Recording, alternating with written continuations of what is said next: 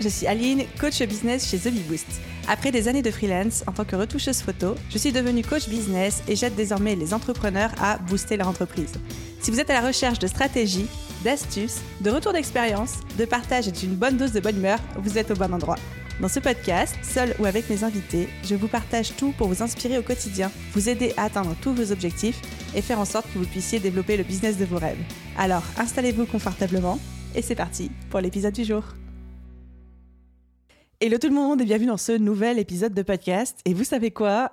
À l'heure où j'enregistre cet épisode, nous sommes samedi 16 avril, il est 10h18. Et oui, il est littéralement deux jours, moins de 48 heures avant la sortie de cet épisode. Comme quoi, même quand on fait la création de contenu, même quand on a une organisation du tonnerre, bah des fois, on est un petit peu euh, en last minute, en urgence, mais qui n'aime pas un bon rush d'urgence dans ce business. Alors, on a plein de choses à voir aujourd'hui et au programme de cet épisode, on va débriefer le dernier lancement de la BSB Academy avec ce titre hyper racoleur qui est dans les coulisses d'un lancement à 7 chiffres. Alors, vous le savez, à chaque lancement, j'ai l'habitude de vous faire un petit débrief en épisode de podcast sur euh, bah, quelle stratégie on a utilisée, qu'est-ce qui a fonctionné, qu'est-ce qui n'a pas fonctionné, comment s'est préparé, comment on a vécu le lancement avec l'équipe, etc., etc. Mais avant de rentrer dans le vif du sujet, il faut que je vous fasse mon mea culpa sur quelque chose, qui est de... Franchement, je suis un petit peu frustrée. Pourquoi frustrée? Parce qu'en fait, en faisant les calculs du lancement, nous sommes à un chiffre d'affaires, enfin on parlera en détail des résultats après, mais nous sommes à un chiffre d'affaires de, tenez-vous bien, 995 290,80 euros. C'est-à-dire qu'il me manque littéralement 4 709 euros et 20 centimes pour pouvoir dire j'ai fait le million. Et je suis tellement frustrée de ça parce que c'était mon challenge personnel sur ce lancement. Et du coup, je me suis dit, on s'en fout, je vais quand même appeler cet épisode de podcast dans les coulisses d'un lancement à 7 chiffres. Il manque 4000 euros, il manque littéralement deux ventes. Je pense que vous me pardonnerez et que vous comprendrez pourquoi j'ai quand même voulu ce titre-là. Et puis pour ceux qui se disent, ah non, il manque 4000 euros, il manque 4000 euros, Aline. Écoutez, pardonnez-moi, donnez-moi juste cette fierté. Laissez-moi juste vivre mon rêve pendant quelques minutes avec vous. Et puis après, on pourra dire que finalement c'est un lancement à 6 chiffres et qu'il manquait moins de 5000 euros pour faire les 7. Allez, du coup c'est parti. Dans cet épisode, on va parler de comment déjà l'équipe et moi on s'est préparé pour ce lancement, que ce soit d'un point de vue pro ou d'un point de vue perso, parce qu'on a mis quelques trucs en place aussi. Les stratégies qu'on a utilisées, ce qui a fonctionné et nos résultats, ce qui n'a pas fonctionné et des leçons que j'en ai retirées. Et ensuite, je vais vous faire un petit débrief sur comment moi j'ai vécu émotionnellement ce lancement parce que pareil, ça a été riche d'enseignements, riche d'émotions, les montagnes russes telles qu'on les adore. Donc c'est parti pour l'épisode du jour. L'objectif pour moi, c'est qu'à la fin de cet épisode, vous ayez déjà des idées claires de stratégie que vous allez pouvoir me piquer pour vos propres lancements et surtout aussi un aperçu des erreurs à éviter parce que clairement, j'ai fait des erreurs sur ce lancement et j'ai pas envie que vous les fassiez de votre côté. Alors, c'est parti, petite overview du lancement et une mise en contexte pour ceux qui ne connaîtraient pas bien mon business model ou qui auraient besoin d'un rafraîchissement et d'une mise à jour. Du coup, là on parle du lancement de la BSB Academy. La BSB Academy, c'est mon programme business de trois mois pour aider les entrepreneurs à développer leur chiffre d'affaires. Donc c'est une formation en ligne avec une dimension accompagnement sous forme de mentoring de groupe à l'intérieur avec une expérience qui dure trois mois, mais dont le contenu est accessible ensuite à vie. Et c'est un programme que je lance une seule fois par an, c'est un lancement annuel, et du coup, à chaque fois, c'est un petit peu l'événement euh, déjà pour, euh, pour nous chez The Bee Boost, mais aussi un petit peu pour Instagram, parce qu'on communique et on communique fort, et on communique beaucoup. Ce lancement annuel représente aujourd'hui 80% de notre chiffre d'affaires. Donc autant vous dire que c'est un énorme enjeu en interne pour nous. Et cette année, on a eu le plaisir de lancer la BSB, ce que j'appelle la BSB 2.0, c'est-à-dire que non seulement, et ça a son importance pour la suite du podcast, non seulement on relancé le programme, mais surtout on l'a entièrement refait juste avant de le lancer. Donc en fait, et ça, ça a été le premier gros challenge que j'ai eu à, à traverser, c'était qu'il y avait la refonte du contenu, donc il fallait refilmer les vidéos, refaire le contenu, les workbooks, euh, la mise en place, l'implémentation, imaginer le parcours client, etc. Et en même temps, préparer le lancement. Déjà, première erreur à ne pas faire, pas faire une refonte et la préparation d'un lancement en même temps. Et donc là, cette année, on avait ce nouveau contenu et on avait aussi une nouvelle pédagogie qui faisait que, avec le mentorat de groupe, moi j'avais recruté les mentors en amont et je savais qu'on ne pouvait pas vendre plus de 800 places parce que sinon ça aurait fait des groupes trop gros pour les mentors.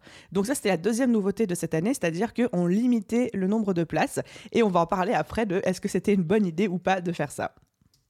Et en termes d'objectifs, pour, euh, pour ce lancement, on avait un objectif BMW.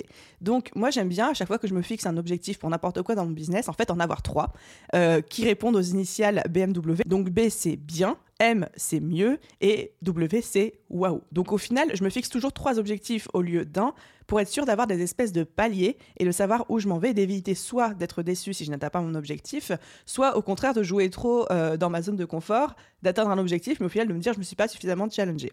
Donc là, on avait un B, donc bien à 500 ventes, un M qui était le mieux à 600 ventes et un W euh, qui était le waouh à 800 ventes. Je vais tout de suite vous donner les résultats. On est à 525 ventes. Donc, on a atteint le B, on a atteint les objectifs, on est très loin du waouh des 800 ventes, on est très loin du sold out. On aura l'occasion d'en reparler après, pourquoi, comment, mon interprétation, pourquoi on n'a pas fait 800 ventes, etc. Mais voilà, on a atteint nos objectifs et très honnêtement, je suis extrêmement fière de mon équipe et surtout extrêmement fière de moi-même parce que ça reste quand même un beau tour de force en termes de lancement euh, de faire euh, quasiment 7 chiffres à 4000 euros près. Vous l'avez compris, ça c'est ma source de frustration. Alors, du coup, on rembobine un petit peu et on remonte dans la chronologie. Comment est-ce qu'on s'est préparé sur ce lancement, que ce soit côté team, côté moi, côté pro, côté perso, etc. Déjà, la team et moi, côté euh, pro, on a vraiment fait un énorme travail de gestion de projet sur ce lancement. C'est-à-dire que nous, on bosse avec le logiciel qui s'appelle ClickUp, qui est un logiciel de gestion de projet qu'on utilise en fait pour faire tourner le business. Et grosse dédicace à Sonia qui a pris le rôle de chef de projet là-dessus et qui nous a construit une gestion de projet sur ClickUp, mais aux petits oignons. C'est-à-dire que non seulement on avait les to-do list avec les échéances, les diagrammes de, Gantt avec euh, les codépendances des tâches entre elles, ou quand une tâche était faite, ça débloquait les suivantes, etc. Enfin, déjà ça c'était ouf, mais en plus elle a fait un véritable travail de répartition de la charge de travail pour vérifier qui était en surcharge, qui était en sous-charge et euh, être sûr que chacun avait de quoi s'occuper sans être non plus trop sous l'eau dans la limite du contexte du lancement et de surveiller quel collaborateur en était où au niveau de sa charge de travail pour euh, éviter que quelqu'un ait trop de choses à faire alors que quelqu'un d'autre à côté ait moins de choses à faire. Et ça, je pense que sur ce lancement-là, on a poussé un petit peu aux limites de ClickUp et c'était genre trop cool de pouvoir mettre ça en place. Donc ça nous a pris beaucoup de temps à construire, mais après on a vraiment suivi le plan à la lettre et je pense que ça a énormément, énormément aidé. Donc ça, c'était le côté gestion de projet. Sinon, on a continué un petit peu notre fonctionnement interne qu'on a toute l'année, qui sont un gros appel hebdomadaire le lundi matin pour faire le point et le suivi sur qui en est où de ces tâches, et où là, notre gestion de projet sur ClickUp était notre euh, point référentiel. Et on a aussi embauché une assistante en renfort opérationnel en plus pour assurer à la fois sur euh, tout ce qui était la création de la formation et la préparation du lancement. C'est-à-dire que justement, en travaillant sur la charge de travail, en ayant un aperçu très exhaustif de tout ce qui nous attendait, on s'est dit, il nous faut une personne en plus dans l'équipe pour nous aider. Et là, du coup, on a pris une assistante en renfort opérationnel juste pour deux mois. Donc, côté pro, vraiment, on a passé des heures et des heures, mais on a mis en place un planning hyper précis de qui fait quoi, quand, à quel moment, et quelles sont les dépendances des tâches entre elles. Et même pendant le lancement, c'est quelque chose qu'on a continué. Par exemple, on avait un planning de permanence en place qui a un peu traumatisé toute l'équipe, mais on avait un planning de permanence en place. Où on savait exactement qui devait être connecté sur quel canal, à quelle heure, pour être sûr qu'il y ait toujours quelqu'un qui soit prêt à répondre en cas de question. Donc, on avait euh, des permanences sur les mails, on avait des permanences sur le live chat, sur la page de vente, on avait des permanences sur l'Instagram, on avait des permanences sur euh, le euh, Facebook Messenger, mais vraiment. Et chacun avait des horaires, ce qui nous a permis d'assurer une présence tous les jours pendant tout le lancement, 7 jours sur 7, de 8h à 22h, non-stop. Il y avait toujours quelqu'un pour répondre immédiatement en cas de question et en cas de, doute euh, ou, de besoin de quoi que ce soit par rapport euh, aux ventes. Donc voilà un petit peu tout ce qu'on a fait en termes de nous, l'équipe, pour se préparer au lancement, côté pro. Côté perso, moi j'ai aussi fait venir une naturopathe pour l'équipe tout début mars pour nous donner un petit peu des conseils sur comment gérer son stress, comment gérer ses émotions, comment se préparer d'un point de vue euh, énergie avec euh, le sommeil, avec une bonne alimentation, etc. Et c'était vraiment une super intervention qui nous a vraiment toutes beaucoup aidé. Et j'ai adoré le fait de se dire qu'on se prépare consciemment en amont, parce que déjà, ça a des répercussions d'un point de vue énergie. On en reparlera juste après parce que moi aussi j'ai fait des choses de mon côté, etc. Mais surtout, on est beaucoup plus en mode, ok, il va se passer un truc. On voit qu'il va se passer un truc, on se prépare. Et je trouve que l'intervention de cette naturopathe, au-delà des conseils qu'elle nous a donnés qui étaient super utiles, c'était aussi l'idée d'ancrer un moment en mode, ok, il va se passer un truc qui nécessite une préparation. Et donc tout de suite, c'est devenu beaucoup plus sérieux. Et j'ai aussi aimé un petit peu cet aspect-là. Et côté perso de l'équipe aussi, on, s'est aussi mis d'accord, on se l'est dit inconsciemment, qu'il allait falloir qu'on communique beaucoup, beaucoup, beaucoup entre nous, encore plus que d'habitude. Donc déjà, on a une équipe où on communique énormément, mais là, on s'était consciemment euh, assis autour d'une table, virtuellement, sur Zoom, et on s'était dit, il va falloir qu'on communique énormément entre nous pendant le lancement. Le moindre doute, la moindre question, il faut que ça fuse tout de suite. On n'est plus dans une dynamique que moi, j'encourage le temps dans le business, en mode, on essaye de résoudre le problème nous-mêmes, puis si on n'y arrive pas, eh ben, on va chercher l'aide ailleurs. Là, c'était vraiment, j'ai dit à mon équipe, le moindre souci, le moindre problème, vous perdez même pas de temps à chercher comment le résoudre. Vous venez tout de suite en parler au reste de l'équipe parce qu'on est sur une période très dense où c'est plus intéressant dans ce contexte-là pour nous de tout de suite demander de l'aide, d'être réactif, de pouvoir par exemple vite répondre aux clients ou vite euh, donner suite à une demande. VS, galérer dans son coin pendant une heure, deux heures, une demi-journée pour trouver une réponse que peut-être qu'on n'aura pas. Donc ça, c'était la, consigne que j'avais donnée et ça s'est très très bien passé dans ce, dans ce sens-là. Euh, et ensuite, moi, j'avais aussi fait un petit travail de préparation en amont d'un point de vue personnel, parce que j'avais cette phrase en tête qui me courait euh, dans le crâne depuis le début, qui était Pour faire ce que tu n'as jamais fait, tu dois devenir ce que tu n'as jamais été. Et je ne sais pas pourquoi j'avais cette phrase en tête, mais clairement, je me suis dit Aline, tu veux un lancement à 7 chiffres, tu ne l'as jamais fait de ta vie. Et j'étais aussi un petit peu flippée parce que je n'avais pas de référence autour de moi qui avait déjà vécu ça. C'est-à-dire que j'ai cherché un petit peu sur le marché français et je connais des business qui font euh, plusieurs fois cette chiffre dans l'année, mais personne qui le fait sur un lancement en 10 jours. Et clairement, je me suis dit, OK, comment est-ce que je peux le faire? Est-ce que c'est même possible de le faire? Enfin, vraiment, j'ai eu toute une période de doute et de remise en question par rapport à ça. Mais j'avais cette phrase qui me trottait en tête pour faire ce que tu n'as jamais fait, tu dois devenir ce que tu n'as jamais été. Et je me suis dit, OK, je vais me préparer pour ce lancement, je vais me préparer pour ce challenge, comme une sportive se préparait pour une compétition de haut niveau. Et du coup, ce que j'ai fait, c'est que dès le mois d'octobre 2021, donc c'est-à-dire quasiment 4-5 mois avant le lancement, eh ben, j'ai pris une naturopathe pour moi, avec qui j'ai énormément travaillé sur tout ce qui est euh, sommeil, alimentation, euh, le sport, l'énergie, le physique. On est rentré dans des plans d'alimentation, j'ai fait beaucoup de micronutrition avec des compléments pour me soutenir, etc. Et c'était en vrai une très très belle expérience. J'ai adoré faire ça parce que j'ai vraiment vu un avant-après. C'était hyper puissant ce qui s'est passé. Alors, je ne veux pas rentrer dans les détails de ce que je prenais, de ce que je faisais, parce que c'était quand même très personnel, adapté à moi, euh, aussi ma santé, les choses comme ça. Mais on était sur euh, beaucoup de compléments alimentaires, dont par exemple de la spiruline, du magnésium, de l'iode, des choses comme ça. Ce qui a fait qu'en fait, j'ai attaqué ce lancement avec une énergie de dingue qui m'a vraiment porté pendant les 10 jours du lancement, mais qui surtout n'est pas vraiment retombé après. C'est-à-dire que évidemment, j'ai eu un petit coup de fatigue dans les jours qui ont suivi le lancement. Euh, enfin, c'est normal, hein, quand on dort 4 heures par nuit pendant 10 jours, forcément, au bout d'un moment, fatigue un peu. Mais vraiment, ça a été quoi? Trois jours de fatigue et après, c'était reparti comme en l'an 40. Là où l'année dernière, j'ai frôlé le burn-out et j'étais fatiguée pendant six mois. Et je me suis dit, ah ouais, la puissance de préparer son corps, son énergie et son mental à un challenge comme celui-là. Donc ça, c'était mon petit partage d'expérience perso, mais euh, très contente d'avoir vécu cette expérience.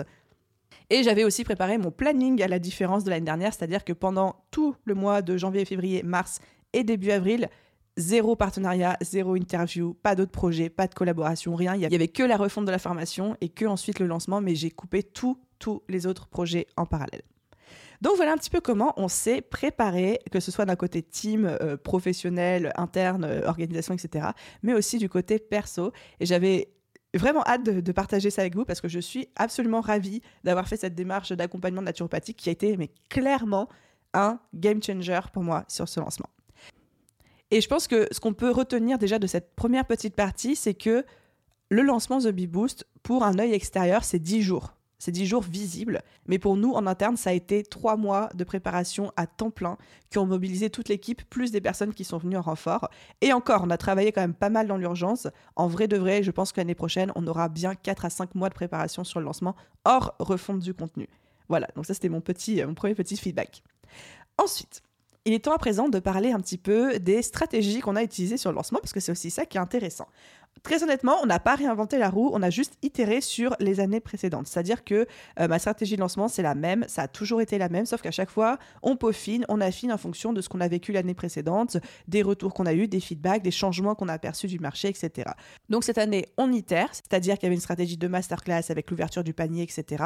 Mais j'ai vraiment tenu compte dans mon lancement de cette sophistication du marché dont j'ai beaucoup parlé pendant ma masterclass, dont j'ai déjà un petit peu parlé pendant ce podcast, qui est de, en 2022, les gens n'achètent plus comme en 2019 ou comme en 2020, qui était euh, euh, la première année de mon lancement, mais il y a beaucoup plus d'éducation sur le marché, ils sont beaucoup plus habitués aux, techniques marketing, aux tunnels de vente avec des masterclass, etc. Il y a une exigence aussi de la part euh, des clients qui n'est pas la même qu'avant, clairement, et qui est très saine parce que ça nous pousse à nous challenger, à faire toujours meilleur. Mais voilà, vu qu'il y avait cette sophistication du marché, je me suis dit, je peux pas y aller comme une bourrine comme j'ai fait les deux années précédentes. Il faut y aller beaucoup plus en douceur et beaucoup plus sur le long terme. Donc, au final, la stratégie n'a pas changé. C'est-à-dire, étape numéro une, je chauffe la salle, je prépare l'audience. C'est-à-dire pendant 40 jours, déjà, je communique avec un euh, lead magnet spécial, spécial pour lancement. Donc, cette année, c'était le fameux guide PDF 40 conseils d'une entrepreneur, pas comme les autres. Donc, je communique énormément là-dessus pour faire grossir ma liste email. Et en parallèle, j'ai énormément, énormément travaillé sur euh, partager les coulisses de la refonte de la formation, teaser le lancement, parler de la formation en amont, etc. Et j'ai vraiment mis ça en place consciemment parce que je savais qu'il allait falloir que je prépare les gens en douceur beaucoup plus que euh, les années précédentes où je pouvais me contenter d'arriver avec mes gros sabots, ma masterclass et dire coucou, j'ai un truc à vendre. Donc là, il y avait un gros travail de préparation, de euh, sensibilisation de l'audience en amont. Ensuite, on est passé dans la phase numéro 2 qui était les 7 jours de remplissage de la masterclass. Là, avant, j'avais tendance à faire 15 jours de remplissage, sauf que là, je me suis rendu compte que les gens, généralement, quand ils s'inscrivent à une masterclass, déjà, attendre 7 jours, c'est très très long pour eux. 15 jours, c'est beaucoup trop long. Ils oublient, ils viennent pas, ils se désintéressent, etc. Donc là, on était sur une période de remplissage des places de la masterclass beaucoup plus courte que ce qu'on avait fait les années précédentes parce que, encore une fois, on est dans une société où il y a la culture du tout tout de suite maintenant. Ensuite, j'ai continué à donner trois masterclass à trois horaires différents sur trois jours différents pour pouvoir toucher le plus de monde possible. Ça, ça n'a pas changé par rapport à l'année dernière. Et on a enchaîné sur 10 jours d'ouverture du panier. Pareil, c'était la même chose l'année dernière. 15 jours, c'est trop. Je trouve que c'est trop long. 7 jours, c'est trop court, surtout quand on est sur un produit qui est cher comme la BSB qui coûte, euh, pour rappel, 1997 euros TTC, enfin en gros 2000 euros quoi. Donc 10 jours, ça a été une bonne, euh, une bonne durée d'ouverture pour moi et ça m'a confirmé cette année que c'était euh, une bonne durée. Donc au final, les gens pouvaient acheter euh, la BSB de deux manières différentes. Soit ils passaient par le tunnel de vente masterclass, c'est-à-dire que Généralement, ils téléchargeaient mon guide PDF, ensuite ils étaient sur ma liste email, ensuite je leur envoyais une proposition de s'inscrire à ma masterclass ou alors ils voyaient de la publicité pour faire la promotion de cette masterclass, ils s'inscrivaient et à la fin de la masterclass, je leur vendais le programme. Ou alors, ça c'est le deuxième tunnel de vente euh, possible qui était, euh, qui était mis en place, tout se faisait par email et sur les réseaux sociaux, c'est-à-dire que comme chaque année, j'avais une vraie stratégie organique où je faisais beaucoup de live sur les réseaux sociaux, je postais énormément autour de la BSB, j'en parlais beaucoup, euh, j'en ai aussi beaucoup parlé par email, j'avais toute une stratégie de vente par email avec quasiment un email par jour, etc., avec à chaque fois la possibilité d'acheter la BSB. Donc on avait vraiment ces deux tunnels de vente principaux, un via la masterclass, un via l'organique et les réseaux sociaux. Euh, qu'est-ce qu'on a mis d'autre encore en place? Oui, on avait euh, tout un système aussi d'affiliation, c'est-à-dire que cette année, j'ai proposé aux anciens élèves de la BSB, euh, c'est-à-dire les éditions 2020 et 2021, d'être partenaires de lancement s'ils le souhaitaient, c'est-à-dire qu'ils parlaient de la formation comme ils le souhaitaient. Ça pouvait être juste en parler à deux, trois personnes en message privé ou alors faire toute de la création de contenu autour de ça. Et en fait, en échange de chaque vente qui passait par leur lien partenaire, ils avaient une commission dessus. Euh, il y avait une grosse partie d'email marketing, ça je vous l'ai déjà dit, avec vraiment des séquences email qui avaient été créées, pensées, imaginées pour ce lancement-là. Euh, on avait aussi un petit peu de publicité, enfin un petit peu de publicité. On avait un gros budget publicité, mais qui finalement n'est pas si gros à l'échelle du lancement. C'est-à-dire que moi, je m'étais fixé comme budget maximum de 35 000 euros de dépenses publicitaires. Au final, on a dépensé 21 000 euros. Donc autant vous dire, on n'a même pas dépensé tout le budget. Et 21 000 euros de dépenses pour ensuite un lancement à quasiment 1 million, on est d'accord de dire que c'est quand même une petite partie, que c'est plutôt très rentable en termes d'investissement. On avait notre page de vente, comme d'habitude. Et ensuite, on a mis en place un petit peu en urgence, un petit peu au dernier moment, des appels dits de closing, c'est-à-dire des appels téléphoniques où les gens avaient la possibilité de parler à un membre de l'équipe pour savoir si euh, le programme était bien fait pour eux, pour pouvoir poser toutes leurs questions, etc. Je précise que ce côté closing, c'était pas du tout prévu, ça a été mis en place euh, en urgence dans les derniers jours du lancement. Je vous dirai juste après pourquoi, mais voilà, juste sachez qu'il y avait cette petite stratégie qui est venue euh, se rajouter en plus. Et si je dois faire un petit récapitulatif de toutes les nouveautés 2022 qu'on a mis en place sur le lancement cette année et qui n'étaient pas présentes sur les lancements précédents, c'était un la stratégie emailing avec la newsletter liste d'attente, c'est-à-dire qu'on avait une liste d'attente Et on a créé une newsletter spéciale pour ces personnes-là pendant trois mois. C'est-à-dire que trois mois avant le lancement, on était déjà en train de teaser le programme auprès de cette liste d'attente. On était déjà en train de leur donner des bonus, euh, des aperçus, euh, des backstage, des choses comme ça, pour justement euh, sensibiliser l'audience tout doucement à ce lancement-là, chauffer la salle. Et là, on est pile poil dans cette stratégie que je décrivais, qui était de tenir compte de la sophistication du marché, y aller en douceur, et plutôt que de débarquer avec nos gros sabots en mode ouais, j'ai un truc à vendre, d'être plutôt sur je te prépare à acheter tout doucement. Cette newsletter liste d'attente a extrêmement, extrêmement bien fonctionné, c'est-à-dire qu'elle nous a donné presque 60 ventes directement. Euh, ensuite, qu'est-ce qu'on a eu d'autre comme nouveauté cette année? Il y avait la publicité sur Google Ads. Donc normalement, quand je fais de la pub, moi je faisais de la pub uniquement sur Facebook et Instagram. Mais cette année, sur les conseils de mon prestataire, on s'est aussi mis sur YouTube et Google AdWords. Donc Google Ads regroupe les deux. Euh, ça n'a pas été le meilleur investissement de ma vie, mais on aura l'occasion d'en reparler après. Mais bon, c'était une nouveauté aussi.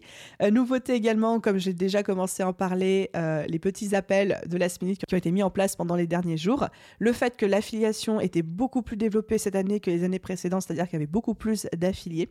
Euh, le fait de limiter les places à 800, c'était également une nouveauté stratégique de cette année. Enfin, stratégique, pédagogique aussi, parce que ça n'aurait pas fait sens d'avoir des groupes de 50 euh, personnes. Donc ça, je, ne voulais pas en termes d'expérience pédagogique. Mais du coup, je me suis demandé, marketingment parlant, est-ce que ça va pas être aussi un bon argument de vente de dire attention, les places sont limitées? Donc on aura l'occasion d'en débriefer juste après. Et dernière petite nouveauté qu'on a euh, mise en place, qui a aussi un petit peu compté en termes de chiffre d'affaires, c'est-à-dire que vous avez compris, cette année, on avait toute l'expérience pédagogique avec le système de mentorat qui était une nouveauté. C'est-à-dire que les élèves de l'année dernière, des éditions 2020-2021, n'ont pas eu cette expérience pédagogique pédagogique, mais le produit était moins cher. Il était à 1500 euros, là où cette année, il était à 2000 euros. Et du coup, j'ai proposé aux anciens élèves qui le souhaitaient, qui voulaient, entre guillemets, redoubler la BSB et profiter du mentorat, de l'expérience de groupe, du momentum, etc., de réintégrer cette nouvelle version 2022, mais en réglant la différence, c'est-à-dire 500 euros.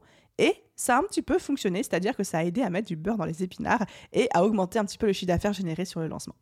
Donc voilà un petit peu pour l'ensemble des stratégies qu'on a utilisées sur ce lancement-là. Le gros point pour moi à retenir, qui est un petit peu ma conclusion pour cette partie-là, c'est qu'en fait, on a énormément itéré sur les stratégies des années précédentes, mais en adaptant le tout à la sophistication du marché. C'est-à-dire qu'on a pris plus de temps pour euh, préparer l'audience, la sensibiliser, parler du produit, teaser, etc. Donc, on n'a pas réinventé la roue du tout, on a pris ce qui fonctionnait déjà pour nous, simplement on l'a adapté à ce qu'on percevait du marché et je pense qu'on peut dire que ça a bien fonctionné vu qu'on a atteint notre objectif, en tout cas on a atteint le B. Ok, donc maintenant il est temps de parler des résultats euh, obtenus et de ce qui a fonctionné. Et après je vous parlerai de ce, qui n'a pas fonctionné parce qu'il y a aussi eu pas mal de choses.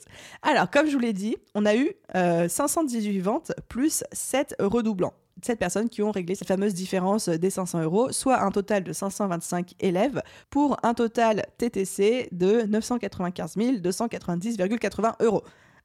Comme je vous le disais, il manque littéralement deux ventes, il manque moins de 5000 euros pour faire le million.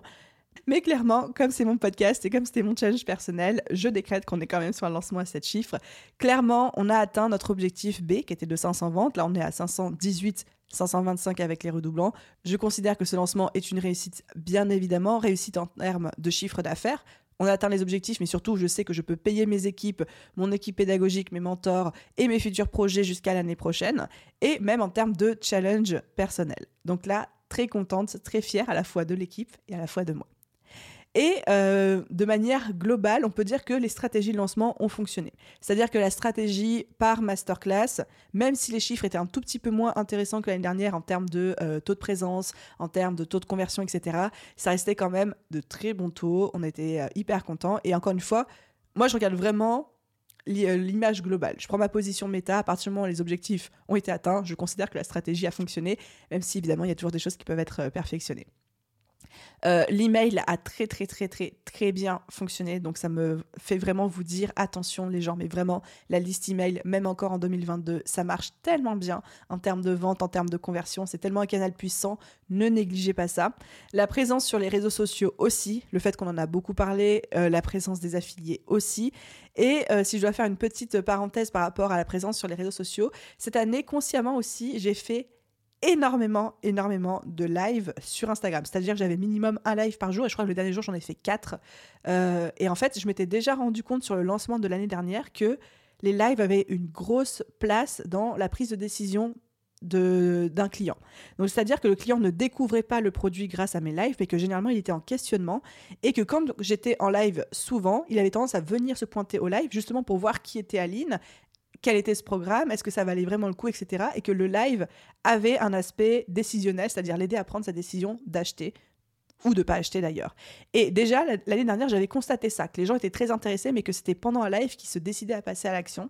Et du coup, cette année, je dis, OK, je mets, le, je mets le paquet sur les lives. J'en ai fait, comme je vous disais, un par jour, quatre le dernier jour. Et clairement, j'ai eu plein de retours qui m'ont dit oui, c'est le fait de te voir en live ensuite qui m'a aidé à prendre ma décision. Mon interprétation de ça, c'est que je pense que les gens ont besoin d'authenticité, ont besoin de voir entre guillemets la vraie personne la plus euh, naturelle possible. Et le live, c'est vraiment le meilleur format pour faire ça euh, euh, en ligne. C'est-à-dire que même pendant une masterclass, même si la masterclass est live, ça reste quand même un, format assez lisse parce qu'il y a un cadre, il y a un déroulé, il y a des slides. Enfin, ça reste quand même très institutionnel quelque part.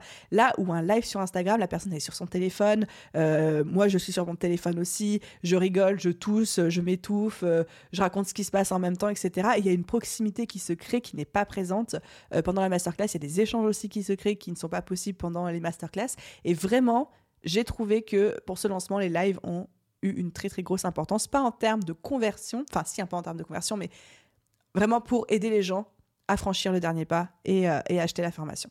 Qu'est-ce qui a fonctionné aussi pour nous? Le fait de mettre des appels en dernière minute.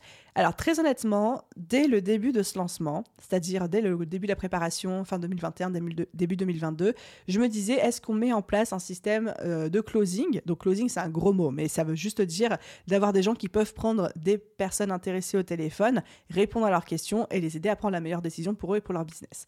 Et je m'étais imaginé tout un petit euh, système où j'allais proposer à d'anciens élèves de devenir des élèves ambassadeurs et de prendre des gens au téléphone, après que je les ai formés un petit peu à la vente, euh, par téléphone, etc., et qui pourraient parler de leur expérience qu'ils ont eue au sein de la BSB et aider la personne à prendre la meilleure décision pour elle. Pour des raisons euh, d'organisation, de logistique, ça ne s'est pas mis en place.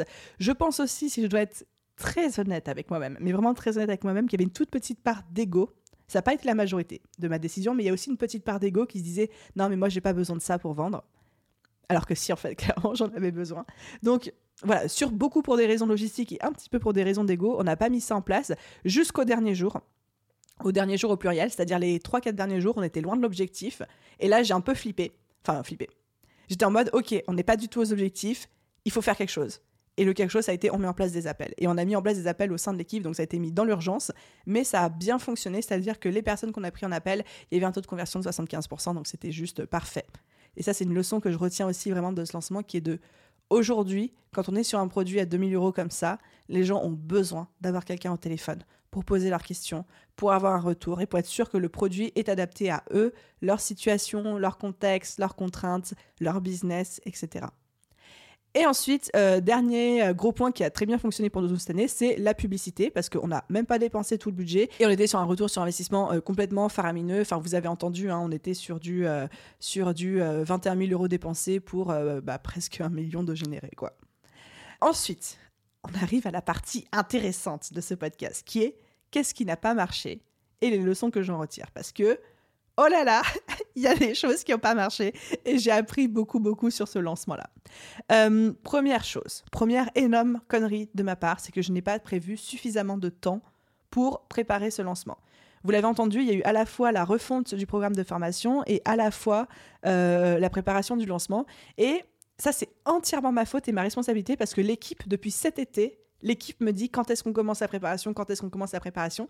Et en fait, moi, et ça, je sais que c'est quelque chose que j'ai besoin de travailler en tant que leader, en tant que CEO, en tant que, euh, que chef de mon business, qu'en tant que grande Manitou, c'est que j'ai ce problème en business qui est, je travaille très bien dans l'urgence, mais quand je suis toute seule, forcément quand a une équipe, c'est pas confortable pour eux, mais surtout, j'ai du mal à préparer un projet trop longtemps en avance.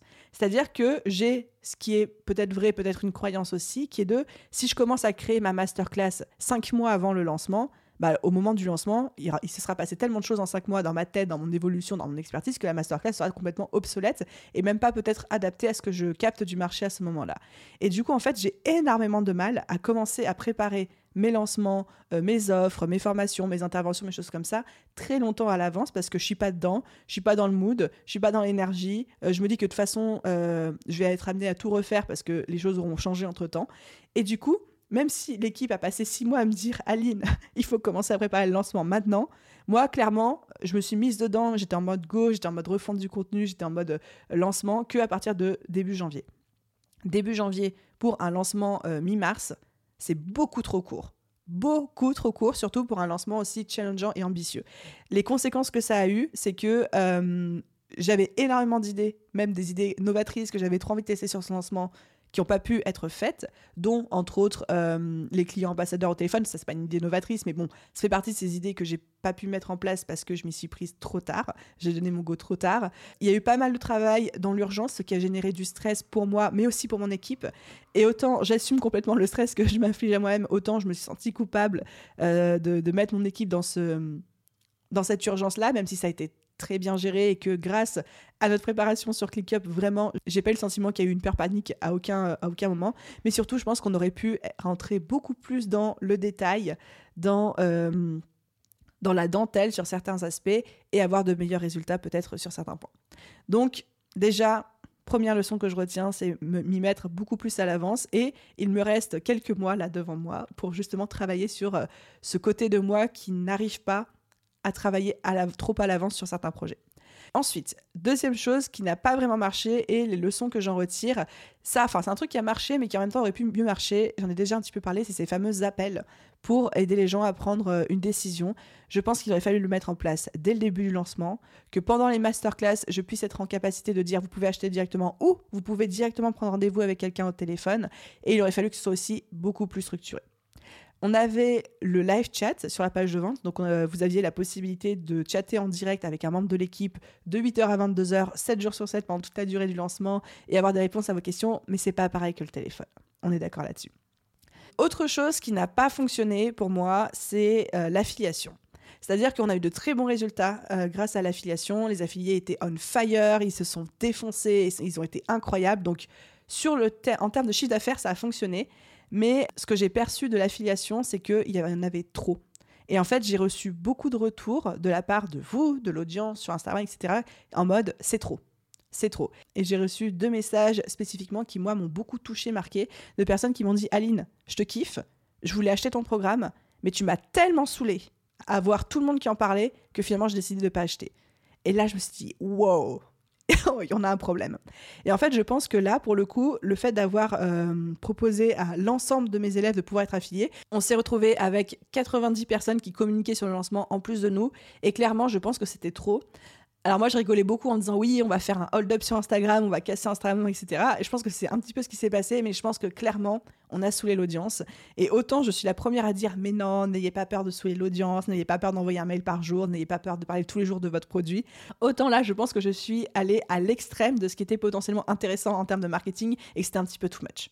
C'était clairement too much. Euh, je me rends compte aujourd'hui je m'excuse auprès de tous ceux d'entre vous qui ont trouvé que c'était too much. Je suis d'accord avec vous. Et clairement, l'année prochaine, la leçon que j'en retire, c'est que je choisirai mes affiliés. Il y en aura peut-être une trentaine, hein, donc ça fera beaucoup d'affiliés, mais ce sera des affiliés que j'aurai choisis pour leur communication, que peut-être je pourrais avoir briefé en amont sur ce qu'ils peuvent faire, ce qu'ils peuvent pas faire, parce que là, tout le monde était en roue libre.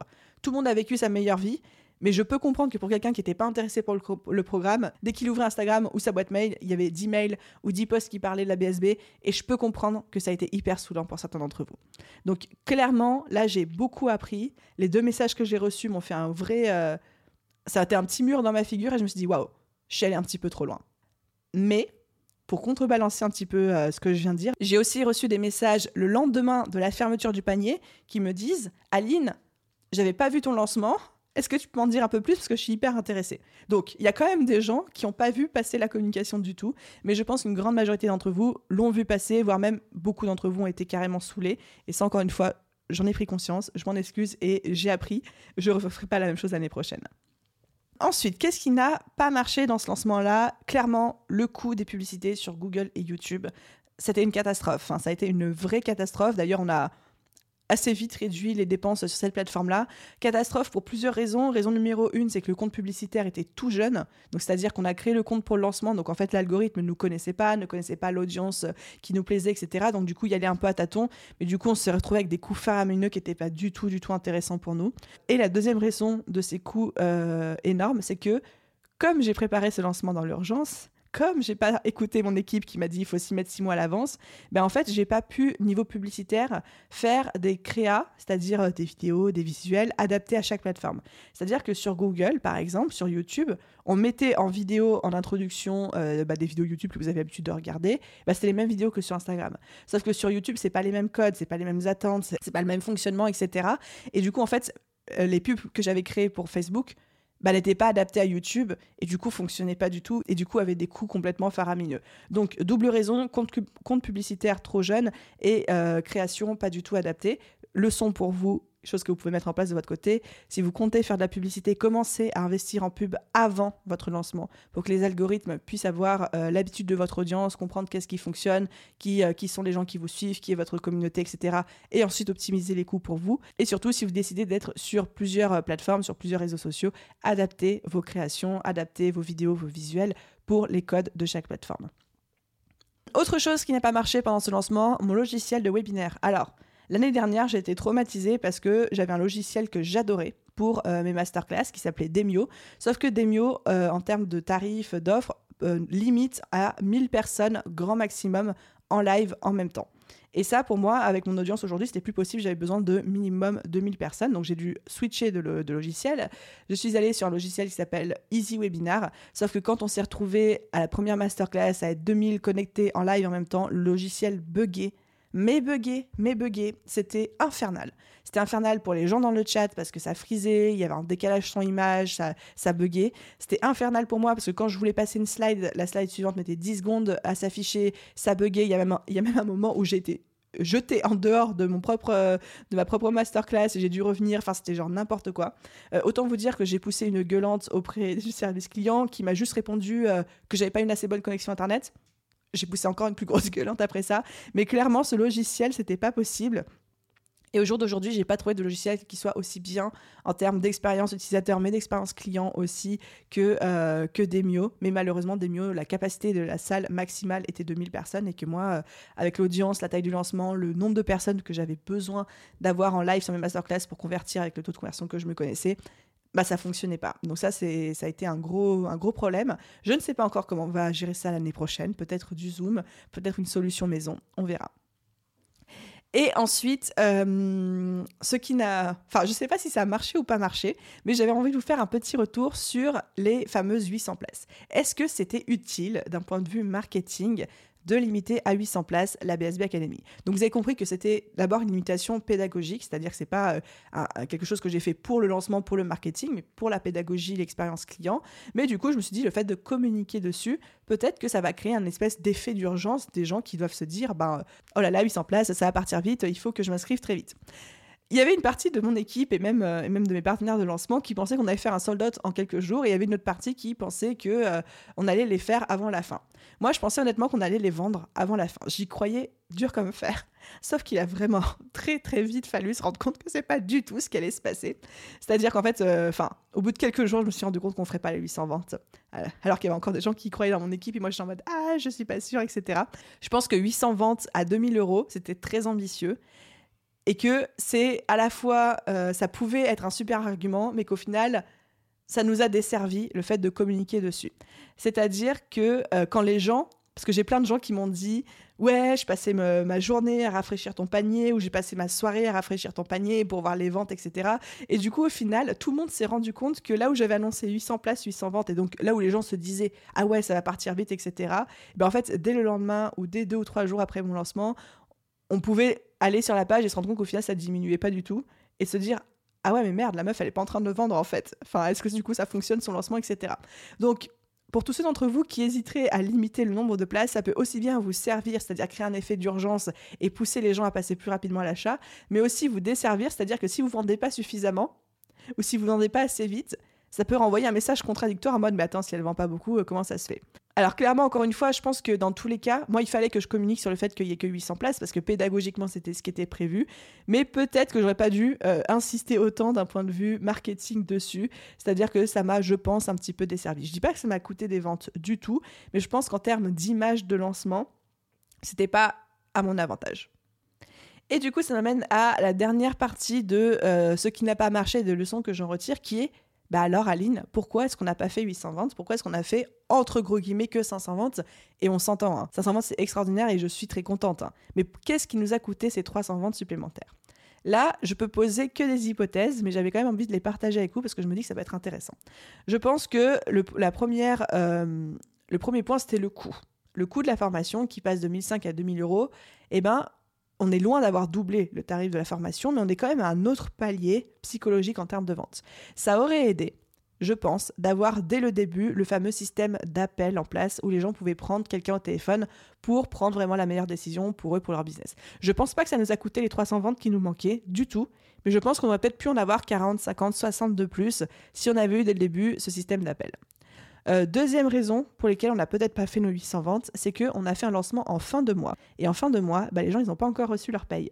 Et on a eu quelques retours de personnes qui m'ont dit Mais Aline, moi, j'ai pas encore reçu ma paye. Est-ce qu'on peut pas avoir un panier qui dure jusqu'au début du mois d'avril, le temps qu'on puisse payer, etc. Et ça, c'est quelque chose, très honnêtement, j'y avais pas pensé.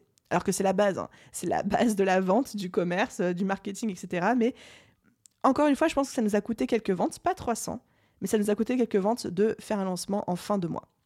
Troisième raison pour laquelle on n'a pas fait 800 ventes, je pense que ma masterclass n'était pas assez optimisée en termes de conversion.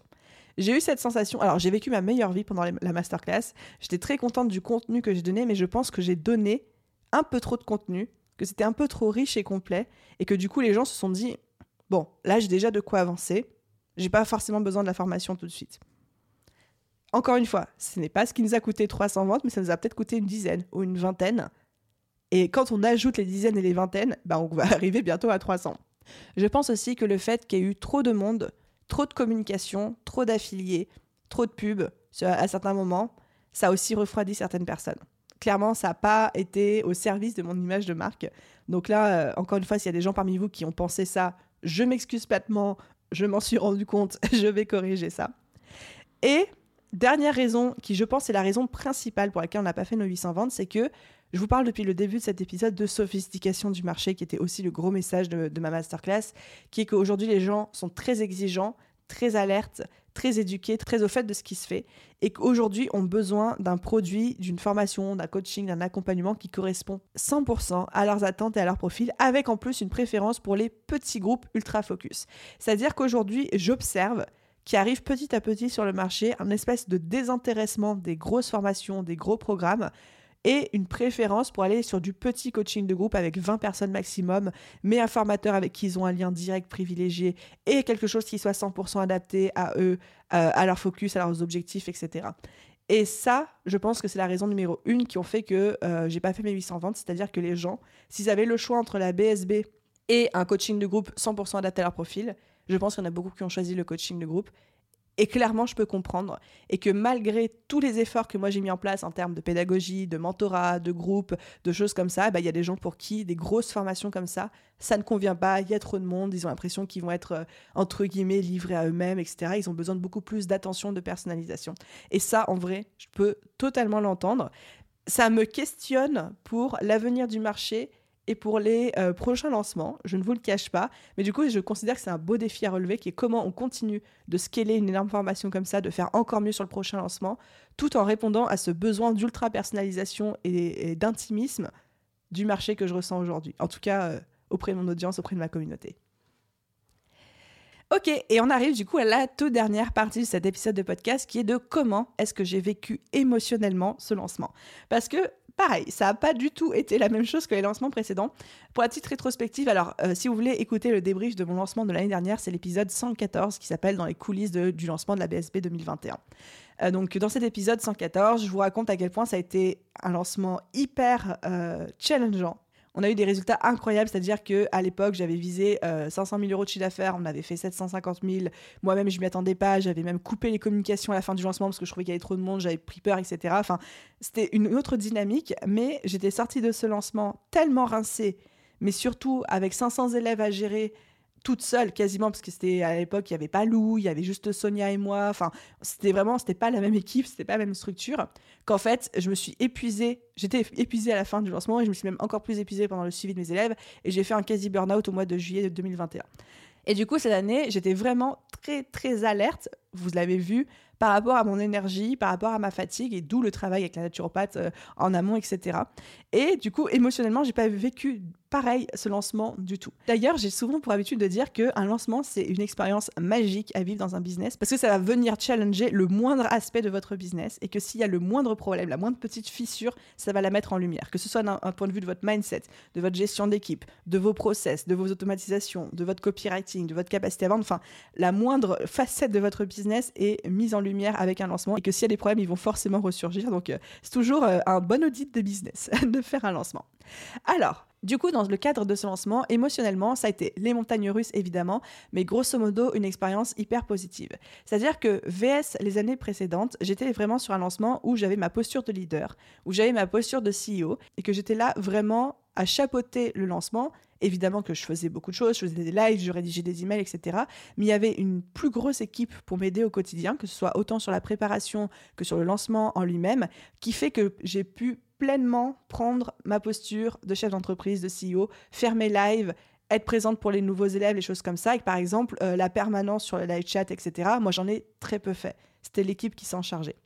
Et en plus de ça, c'est la première fois sur un lancement que je me sens autant soutenue euh, c'était incroyable. C'est-à-dire que c'était aussi la première fois que j'annonçais à voix haute mes objectifs avant le lancement. J'ai eu un soutien de la part de mes amis, de la part de la communauté, de la part de mon équipe, de la part de mes partenaires, de la part euh, de mes amis, de ma famille. Incroyable. Je me suis sentie mais portée par l'énergie des autres et c'était une expérience que j'avais jamais eue dans ma vie encore, qui était juste énorme, qui était incroyable. Euh, donc ça, c'était vraiment pour le bon côté, qui était vraiment de prendre cette place de CEO, où clairement, ça m'a débloqué les choses mindset, où maintenant, je sens que depuis ce lancement, j'ai beaucoup plus de facilité à prendre du recul, à déléguer, etc. Même si c'est un petit peu bizarre sur certains aspects. Et euh, le fait de se sentir soutenu par les autres, qui était euh, juste quelque chose euh, d'incroyable. Après, il y a aussi eu des bas dans ce lancement, forcément.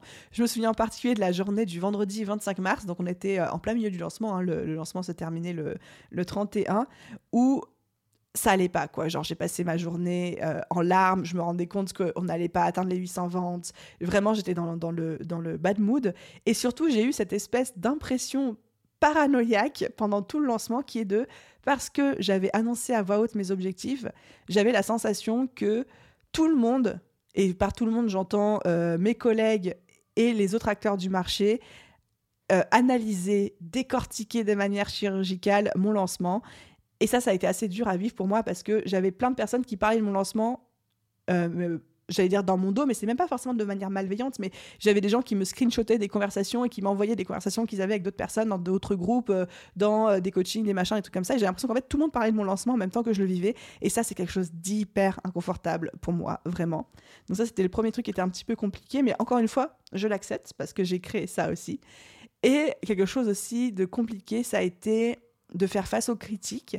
Parce que forcément, quand on est ultra visible comme ça pendant 10 jours, et eh ben, on a des critiques, on a des retours, on a des personnes qui sont pas contentes. Donc il y avait le euh, tu parles trop vite, tu parles pas assez vite, t'es trop agité, t'es trop calme, t'es trop féminine, t'es trop masculine. Enfin, je crois que je les ai tous entendus pendant ce lancement. Donc ça, fallait aussi l'encaisser. Et je pense que le dernier truc que j'ai un petit peu moins bien vécu, enfin, mais là c'était plus de la frustration, c'est que j'ai eu énormément de gens aussi qui m'ont posé la question de oh là là, euh, t'as pas atteint tes 800 ventes, t'es pas trop déçu Comment tu te sens alors euh, Est-ce que tu le vis comme un échec euh, Comment tu te sens si t'as pas atteint tes objectifs, etc. Et vraiment, moi, ces gens-là, enfin après, j'ai toujours répondu avec bienveillance et tout, mais j'étais en mode, mais comment tu peux penser que je suis déçu d'avoir fait un lancement à quasiment 7 chiffres, à 4000 euros près? Comment est-ce que tu peux penser que je suis déçu d'avoir la chance d'accompagner 500 nouveaux entrepreneurs cette année pour développer leur business? Je ne peux même pas être déçu. Oui, 800 ventes, c'était mon maximum, c'était mon objectif W, j'étais à fond, j'y croyais. Puis après, j'y croyais plus au bout de quelques jours. Mais évidemment que je suis pas déçue. Enfin, évidemment que je suis ultra reconnaissante. Et honnêtement, même si on avait fait que 200 ventes, un, ça aurait été déjà un très beau lancement. Et deux, je me dis, ça fait 200 petites âmes que je vais avoir la chance d'accompagner, de coacher. Mais du coup, le fait d'avoir tous ces gens qui viennent me voir en me disant, est-ce que tu n'es pas trop déçu, ça m'a renvoyé dans ma paranoïa de, bah, disons que les gens ont vraiment suivi mon lancement. Puis, est-ce que ça veut dire que ces gens-là sont en train d'assimiler mon lancement à un échec? Parce que j'ai pas fait les 800 ventes maximum qui étaient possibles. Et du coup, le fait qu'il y ait des gens qui puissent penser que j'étais en échec, alors que moi, je me considérais pas du tout en échec et que je savais que ces 500 ventes, je suis allée les chercher une par une, à la force des bras, avec mon équipe, parce que ça n'a pas été facile et que pour arriver aux 500, vraiment, on a tout, tout, tout donné. Et je me suis dit, attends, nous, on a tout donné, on est fiers de nous, mais est-ce que ça veut dire qu'il y a des gens qui pensent qu'on a échoué parce qu'on n'a pas fait les 800 ventes? Ça, ça n'a pas été très confortable pour moi comme réflexion non plus. Et enfin, le dernier petit point émotionnel de ce lancement qui a été très bizarre à vivre pour moi. Alors, je ne sais pas si c'est une bonne chose ou une mauvaise chose. Je ne sais pas, pour moi, c'était quelque chose que j'ai vécu comme euh, étant euh, positif ou négatif, mais c'était très étrange. C'est-à-dire que c'est la première fois que pendant un lancement, j'ai cette sensation que les gens, c'est-à-dire les nouveaux clients, l'audience, la communauté, n'attendent plus de moi, Aline, que ce soit moi qui soit en train de répondre aux messages, euh, d'être présente, de, etc. Donc c'est-à-dire que autant sur le lancement, quand les gens se connectaient sur le live chat de la page de vente, quand ils envoyaient des emails, quand ils me parlaient sur Instagram, ils disaient euh, salut la team, salut l'équipe, etc. Et que quand c'était moi qui répondais, limite les gens, ils hallucinaient, ils me disaient mais Enfin, je suis contente que ce soit toi qui me réponde, mais pourquoi c'est toi qui me réponds, quoi? Je m'y attendais pas. Et pareil du côté de mes élèves, et c'est quelque chose de très étrange aussi pour moi actuellement dans la BSB, c'est-à-dire que je suis présente sur le groupe Slack, je réponds à, quand on me pose des questions, etc. Mais j'ai aussi, je paye une équipe euh, pédagogique, que ce soit les mentors, les modérateurs, etc., pour être là au quotidien pour les élèves. Et du coup, moi, je suis forcée de prendre un petit step back sur mon business. Je suis forcée de ne plus être H24 en train de répondre à toutes les questions à tout le monde. C'est un petit peu inconfortable et surtout je ressens que les gens ne s'attendent pas non plus à ce que moi je réponde à tout et que je sois présente à H24 etc et c'est très bizarre parce que du coup on rentre dans cette euh, dans cette perception de se dire mais du coup c'est quoi ma place dans le business? Si les gens n'attendent plus de moi que je leur parle bah à quoi je sers? Etc et c'est à la fois libérateur parce que clairement euh, c'était trop c'était trop de travail pour moi avant. Et en même temps très bizarre parce qu'il faut que je me réinvente aujourd'hui, que je prenne pleinement cette posture de chef d'entreprise, de CEO, que je me détache de l'opérationnel comme j'ai beaucoup commencé à le faire dans le cadre de ce lancement, mais encore plus. Et du coup que je trouve ma nouvelle position, que je trouve mon nouveau rôle. Et ça, c'est un vrai travail euh, structurel et aussi un vrai travail mindset à faire sur moi-même. Donc, euh, donc voilà, si je devais récapituler un petit peu tout ce côté émotionnel pendant le lancement, ça a été les montagnes russes, énormément de positifs énormément d'apprentissage sur moi-même, mon fonctionnement, ma posture de CEO, mon leadership, euh, bref, tout ça. Évidemment, des petits moments de donne, mais il y en a forcément tout le temps. Mais je suis tellement, tellement, tellement reconnaissante de tout ce qui s'est passé pendant ce lancement parce que ça m'a apporté énormément de choses. J'ai l'impression d'avoir fait un saut quantique en termes de mindset, de leadership, euh, de posture entrepreneuriale, etc. Enfin, c'était assez incroyable que on considère que j'ai atteint mes objectifs ou pas c'était incroyable pour moi et clairement, je considère aussi avoir atteint mes objectifs. Donc voilà les amis, je suis arrivée à la fin de mon débrief. C'était un très très long débrief, mais j'avais tellement de choses à vous raconter et je voulais tellement être la plus précise possible. Et pourquoi est-ce qu'à chaque fois je vous fais des débriefs euh, chirurgicaux comme celui-ci Pourquoi est-ce que je vous partage mes chiffres, ce qui a fonctionné, ce qui n'a pas fonctionné, euh, mes challenges, que ce soit d'un côté euh, structurel, opérationnel ou même mindset, etc. Tout simplement parce que je me dis que quand j'ai fait mes premiers lancements, j'aurais aimé qu'il y ait des épisodes comme ça qui existent sur le marché pour pouvoir m'en inspirer, pour pouvoir savoir à quoi m'attendre, pour pouvoir avoir des points de référence pour mon évolution. Et j'espère vraiment que de votre côté, vous allez accueillir cet épisode de cette manière-là et que ça pourra vous aider dans votre propre développement. Je serais très curieuse de savoir si cet épisode vous a plu, donc n'hésitez pas à venir me faire un petit coucou sur Instagram, TheBeBoost, me dire ce que vous en avez pensé, qui vous a plu, si vous avez des questions, des choses comme ça, je me tiens à votre entière disposition par rapport à ça. Je sais que j'ai dit juste avant que je prenais un step back dans mon, un step back dans mon business, mais en vrai, c'est encore moi qui réponds sur Instagram parce que je kiffe trop parler avec vous.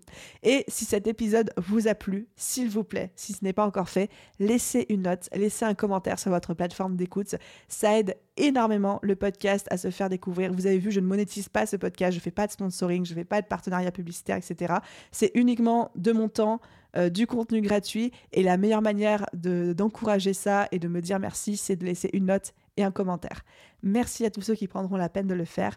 Merci d'avoir écouté cet épisode jusqu'au bout. Je vous souhaite à tous une merveilleuse journée, soirée, après-midi, nuit, où que vous soyez. Et je vous dis à très vite dans un prochain épisode. Bye tout le monde